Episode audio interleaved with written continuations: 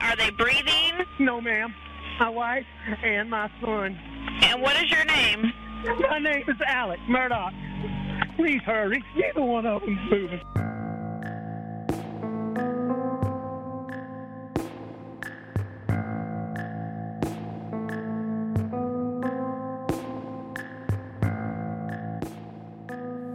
Hello, everyone. You're listening to The Crime Room, a true crime podcast about how homicide detectives catch bad guys. I'm Jolene Grace. And I'm Branden. Thanks for joining us. On this episode, we're traveling all the way to South Carolina, where once upon a time, a really bad guy lived. In South Carolina, you get the best of both worlds plenty of warm weather all year round. You get to fish, hunt, golf. Kinda idyllic, don't you think? The land is plentiful, beautiful rolling hills, dense forest, clear blue skies. At least this much is true for Hampton, a prosperous community some 100 miles from Columbia, the state historical capital. In Hampton, people wave at each other as they pass by. The doors stay unlocked. Everyone is a friend. Hampton is safe. Or is it? Look beyond the neat streets lining Hampton.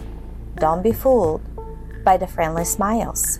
Around here, people are still reeling from the unraveling of one family. Two murders led to more. Accusations of backroom deals, extortion, money laundering, even murder for hire.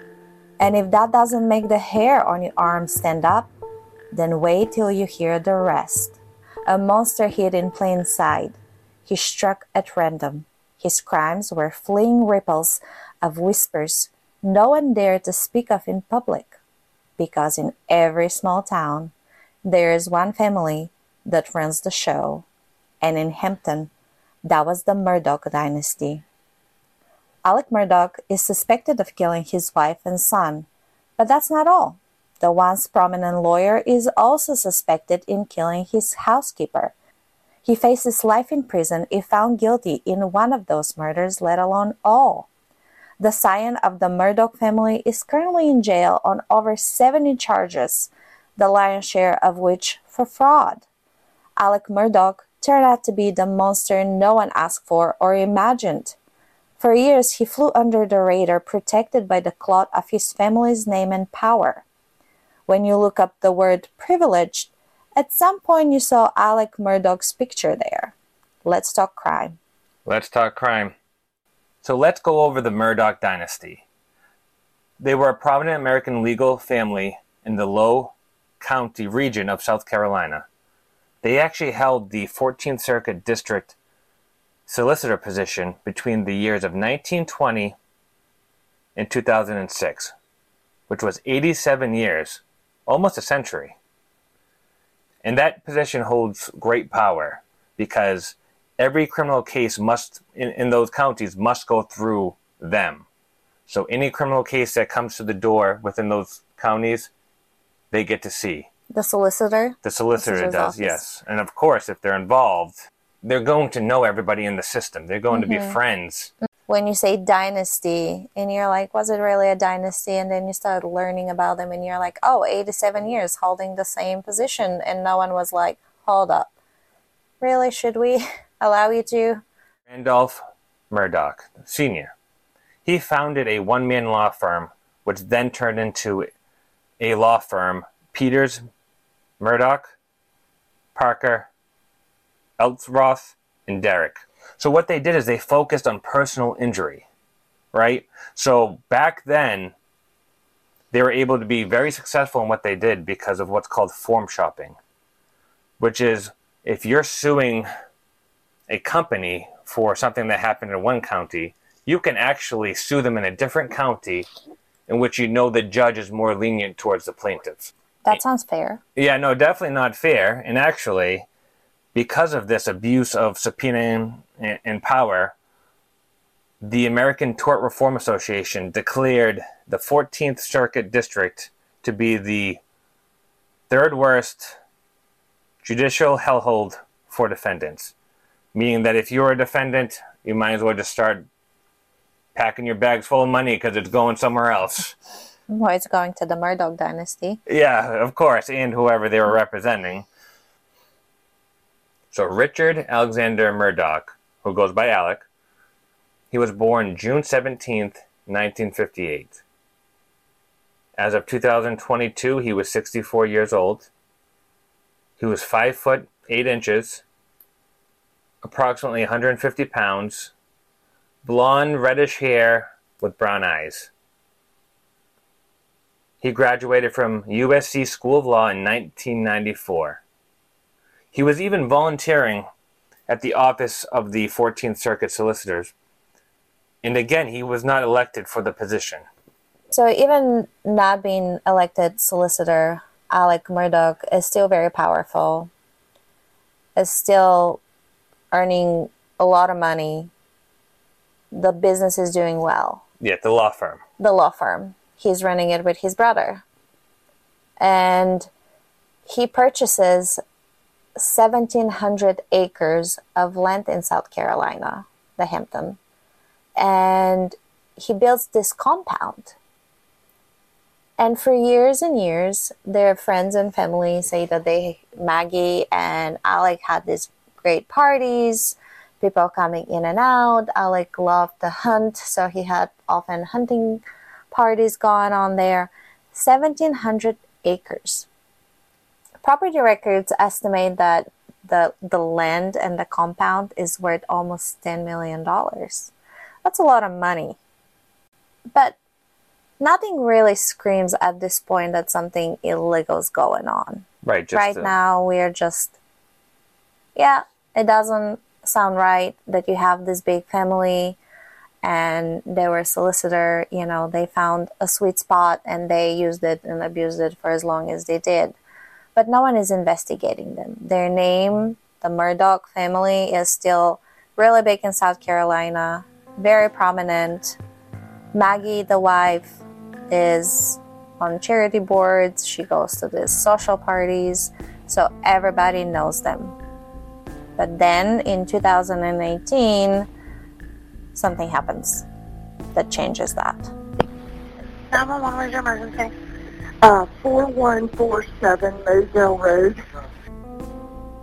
All right, so let's go into more detail about Gloria Satterfield.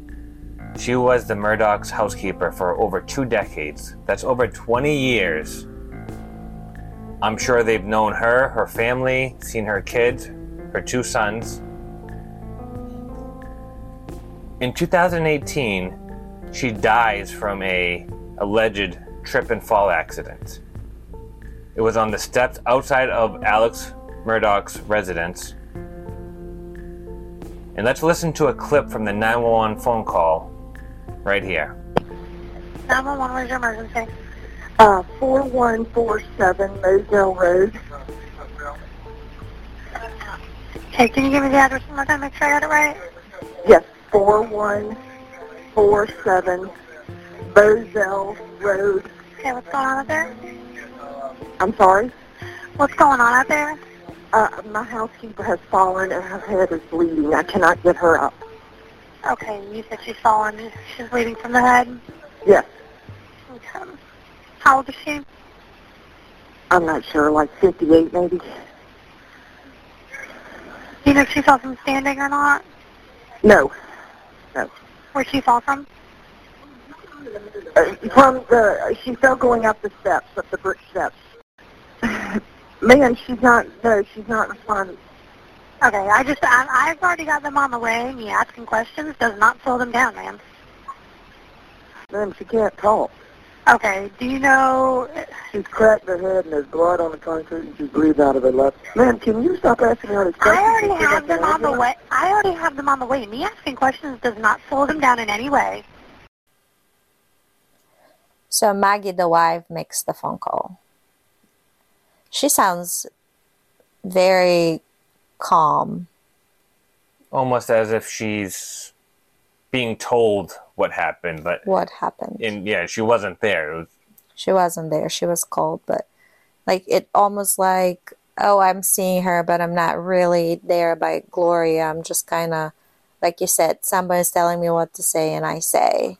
And then at some point, Maggie gets very frustrated with the dispatcher. And the dispatcher is obviously trying to help. She is not there. She's just trying to convey information to EMS, like the way she's saying. Um, I just, it, Maggie doesn't sound very concerned. No, she says she's upstairs. In the beginning, she's giving out the address, but it, you can hear Emil's voice in the back just saying stuff. Yeah, So as we said, it, it almost like a whisper. yeah, it feels as though someone's telling her what to say. Mm-hmm, That at one point she just gets off the phone, another party answers the phone. Mm-hmm. So either way, they're saying that she's bleeding from the ears, has a huge Gash on her head. gash on her head. She's mumbling. She is mumbling at this time, but she's not really coherent. She's not really conscious. She's just kind of there making noises.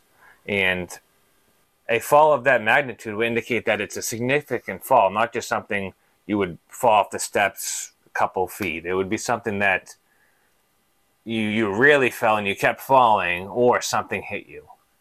It's important to note here that Alec Murdaugh had is at the property. Yes, he is there. He's he shows present. up. Yeah, he shows up. He claims that he shows up. We don't really know where he had, he was. Was he at the home when Gloria was in the home? He says that he wasn't. That he showed up when he had when she had already fallen.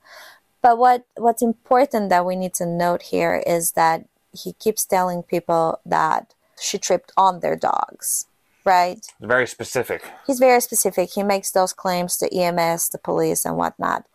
But that directly contradicts Gloria, who gains consciousness for a little bit at the hospital, and she says she has no idea how she tripped and fell. She doesn't remember. She didn't see anything. She just fell. She just blacked out. Yeah, So she doesn't know if she fell. She just she blacked out. blacked out. She's she's in coma and she dies after a few weeks. I just said, Gloria, I'll be back tomorrow. And I love you. And she told me, love you too. And that's the last words I heard her say. She never gets better. Right, so she doesn't know what happened to her. Could it indicate that she had a concussion after it happened? Sure, it could have happened. Mm-hmm. However, points are, uh, signs are pointing to something else happening, something, mm-hmm. you know, strange, something intentional. Mm-hmm. But get this there was never an autopsy done on her after she passed away.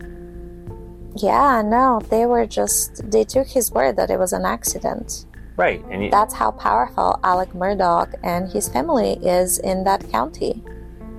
The coroner is just, oh, she tripped and fell.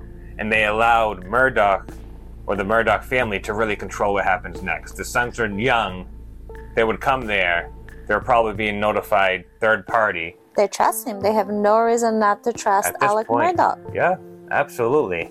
And um, the death certificate says natural causes. How can you die of natural causes if you fall and hit your head? It, it doesn't make any sense. If you died of a heart attack, sure, but they didn't do an autopsy. How are they going to know how she died? It doesn't make sense. He was able to persuade those in charge control the the investigation in his favor. Well, there was no investigation if it's natural causes now, is there? So after her death, Alec speaks to the sons. He speaks to the two boys, yes, and makes some very disturbing comments that had stayed with the boys. Right, and- what were those comments? They said he said Alec Murdaugh said that Gloria's death was on him, that he was responsible for her death. Do you think that was more of greed because he knew what he wanted to do with the insurance, or do you believe that it was a guilty conscience, or maybe a combination? I think he had a slip up there. I think it was guilty conscience eating at him, and he said what he said, and then after that, Gloria's dead, and now he sees opportunity to swindle another family out of a lot of money. Right. So much so that he is telling them that, hey, sue me, file a wrongful death lawsuit against me. Yes, and it turns out we had a liability insurance, which he mm-hmm. wanted to use. Mm-hmm. Uh, in this situation, typically he wouldn't get any money. All of the money would go to the two sons. Mm-hmm. However, there was a four million lawsuit in which he admitted liability, so the insurance had to pay. And he told the boys it was only five hundred thousand. Yeah, he settled with the boys for 500,000. Didn't pay them any money from that 500,000 and he kept the entire for over 4 million for himself. Wow, absolutely crazy. He even recommended a lawyer to the boys and it was his college best friend and roommate who handled the lawsuit against Alec Murdaugh. Right, and there's a lot of shady stuff that happened with that too because the sons didn't even show up to the meetings between the 2 Mhm. or with the insurance company and their Mhm. lawyers. They never signed anything. Mhm. They, I'm sure they agreed. They're they're young kids. They're being told, "Hey, this is, you know, what you're going to get for money," and they're like, "Oh, wow, that sounds like a lot. Five hundred thousand dollars. Sure, let's take it." And you know, after working, af- having a relationship with someone coming to your home for two decades, he knew Gloria, Alec Murdaugh knew Gloria so well. He knew her boys. He knew that she loved her kids and she was a caring mom. And she would have wanted them to be taken care of after her death. He would not give them any money. right. He left them high and dry. Yeah, and he he knew them. I think he did have a little remorse because he, he watched them grow up. He said that one statement of "It's my fault." I think that statement will be the unraveling for him. It stayed with the detectives because the boys did report it. Yeah, that exact statement, and that's something mm-hmm. they're going to remember. And obviously, the detectives will remember. Her body is now exhumed and they are performing the autopsy. So we will know if there was damages to her bone structure. Well, hopefully, it was back in 2000. Yes, the bone structure, absolutely, yes. Yes, if she was hit in the head or um, strangled, they will be able to hopefully find out. I mean, so Gloria is still a big question mark if Alec Murdaugh had something to do with her death. After Gloria's unspeakable death, bodies keep piling up around the Murdaugh dynasty. In 2019, a deadly boat crash kills a young girl, and the Murdaugh family is in the center of a new criminal probe. Could the Murdaugh dynasty survive another scandal? Hmm.